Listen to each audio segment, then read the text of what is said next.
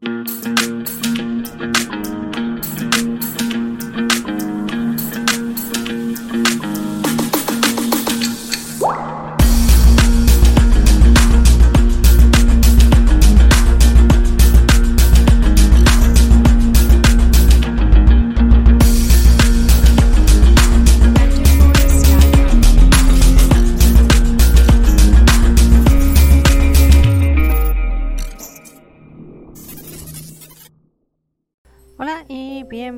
a De Conocimiento Humano, Don Fintona Príncipe. Pues bueno, vamos a hablar de un tema lo suficientemente interesante como siempre los que te traigo aquí. Y en esta ocasión vamos a hablar de tulpa, que son seres creados mediante el poder del pensamiento, así como lo estás escuchando.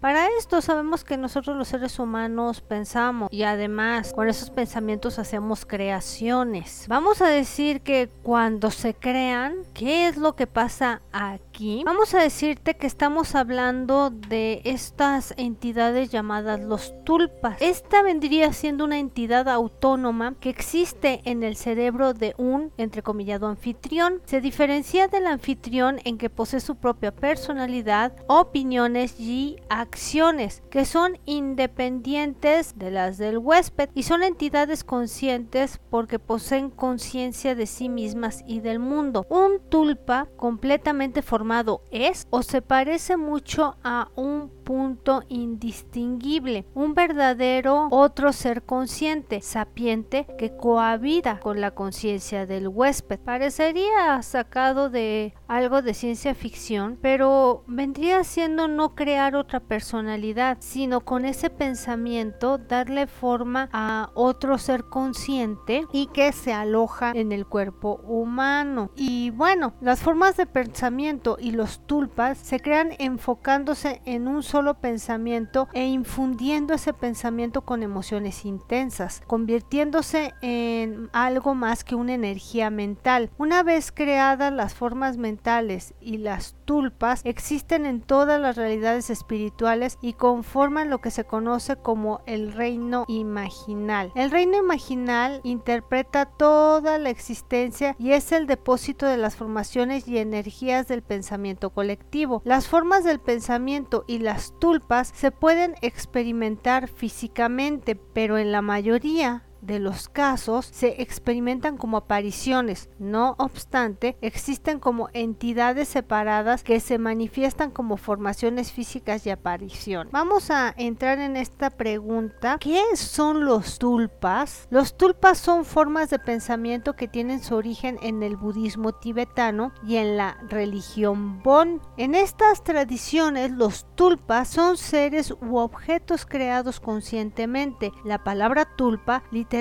significa construir. En el budismo tibetano, quienes crean los tulpas son Naljorpa y Tulkus. Los Naljorpas son ascetas que poseen poderes mágicos y los Tuku son almas, son lamas especiales que conscientemente encarnan en su propia vida como bodhisattvista, que vendrían siendo seres espirituales altamente evolucionados. En la religión Bon, los magos conocidos como la Naxaspas crean esto que se denomina tulpa. Hay muchos equivalentes del tulpa en religiones distintas del budismo. Por ejemplo, en el paganismo hay seres conocidos como guías. Las guías son también conocidos como elementales o guardianes. Estos seres pueden convertirse fácilmente en tulpas. Estos seres pueden convertirse fácilmente en tulpas. Algunos paganos creen que estos guías se encuentran en el plano astral. Pueden aparecerse por su cuenta o se pueden crear. Según en las tradiciones paganas, si la energía suficiente se consagra en un espacio, puede crear un ser sensible. Algunos paganos creen que así es como se crean las entidades negativas, pero no vamos a ahondar en eso. Los tulpas en esta actualidad, a pesar de que los tulpas se remontan a cien cientos de años, se dio a conocer a través del internet debido a una creciente población de personas interesadas en la tulpamancia, el acto de crear y mantener una relación con un tulpa. Se dice que el origen comenzó en un foro de estos que denominamos cuatro chan, donde un usuario sacó el tema de tulpas, pero desgraciadamente esta es una historia con un final desagradable. La nueva tulpamancia acabó siendo muy peligrosa. Les digo, no abran también puertas que no sepan cerrar, porque muchos maltrataron a sus tulpas o no sabían cómo funcionaba la tulipamancia, acabando en una destrucción de sus creaciones mentales. El pensamiento y los tulpa.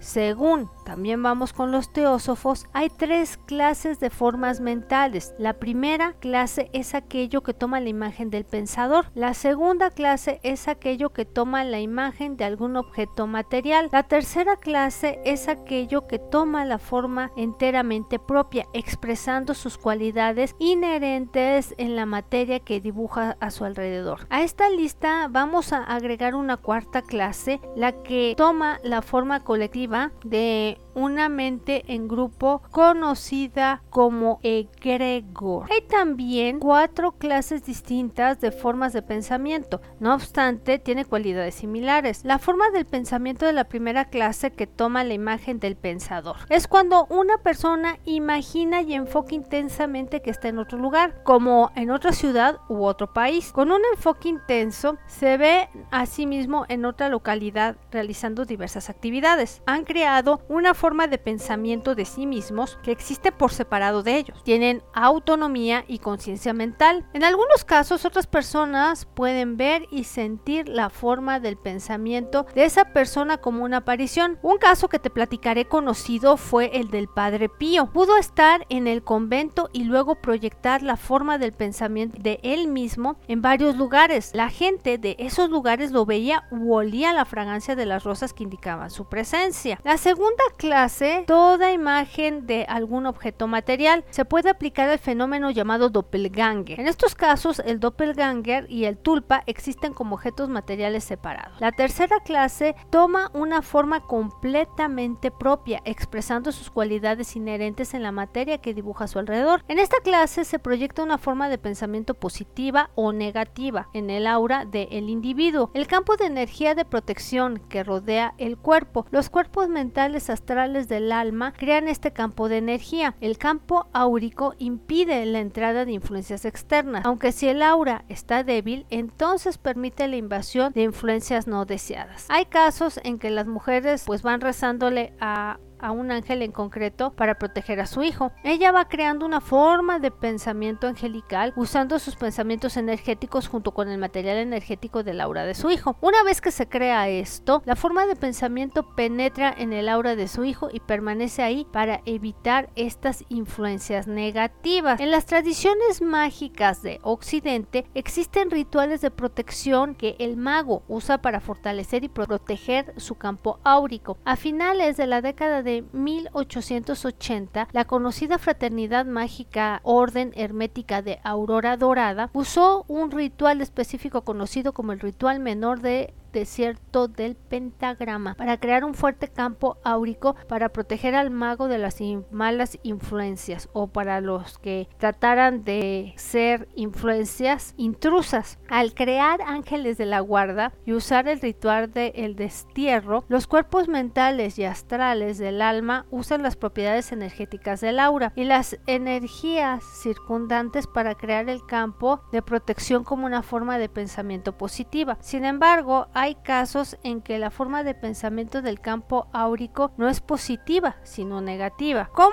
hacer a un tulpa? Bueno, ahí te va. Tómate un momento para pensar realmente en la persona de tu ser. No tienes que ser específico. A los tulpas les gusta desarrollarse un poco por su cuenta. Algunas personas eligen omitir este paso porque quieren dejar que tulpa crezca por sí mismo. Decide cómo se verá tu tulpa. A muchas personas les gusta dibujar su tulpa tulpa o que alguien les dibuje el suyo. Antes de comenzar a dibujar debemos describir el tulpa con palabras. Te diré y te preguntaré, ¿femenino o masculino? Femenino calmado, atento, afectuoso, paciente, masculino, fuerte, persistente, protector y fiel. ¿Es hombre o mujer? ¿Color de ojos, cabello, piel? ¿Es humano, animal, extraterrestre o un objeto? ¿Qué tipo de cuerpo tiene? ¿Qué ropa usa? ¿Qué corte de pelo tiene? Ahora que ya tienes una descripción basada de lo que es un tulpa, puedes comenzar pues a hacer el dibujo. Dibuja todo lo que puedas. Su estilo de caminar, diferentes poses y expresiones faciales. Si no puedes o no quieres dibujarlo, pues piénsalo. Siéntate y medita tu tulpa. Encuentra un lugar tranquilo donde nadie te vaya a molestar durante un buen rato. Ahora siéntate y relájate. Preferiblemente esto debe de hacerse sentado en una silla cómoda con los pies apoyados en el suelo y la espalda recta. Escucha tu respiración y concéntrate en ella mientras relajas la mente de cada parte de tu cuerpo. Lo que digo es que esta es una forma de hacer un tulpa. No te lo recomiendo porque no sabrías cómo manejar este tipo de cuestiones. Te lo hago saber solamente para que te des una idea. Y bueno, al principio pues el tulpa podría ser borroso, pero permanecerá atento. Y nosotros con nuestro pensamiento, si podemos crear situaciones en nuestra tercera dimensión, te di- ¿quién te dice que no puedes te crear este tulpa? Ten en cuenta que pues puedes necesitar una, dos horas o un poco más de esto para para crearlo, pero te digo, si no sabes abrir puertas y cerrarlas, no lo hagas. Nada más quédate con esta información que te traigo de los tulpas. Y bueno, algunas personas conversan con su tulpa, lo ayudarán a desarrollarse enseñándole nuevas palabras, emociones y acciones. Bueno, el tulpa pues puede en alguna de esta ocasión hablar, pero yo lo que te digo es que es mejor que no le pienses mucho para experimentar algo que no vayas a saber manejar. Lo único que te digo es que debes de entender que estas cuestiones existen, que no son para nada magias o supercherías y que pues nosotros somos pensamientos, somos energía creadora también y obviamente pues esta es una información para que que sepas también cómo en estas religiones budistas, en estos pensamientos, tienen un desarrollo más avanzado y sí, pueden crear y pueden manejar este tipo de cosas y de situaciones. Y bueno, si te gustó el tema, pues gracias por haberlo escuchado. Y recuerda que tenemos YouTube de De Conocimiento Humano y ahí podrás ver más cosas y tener más información.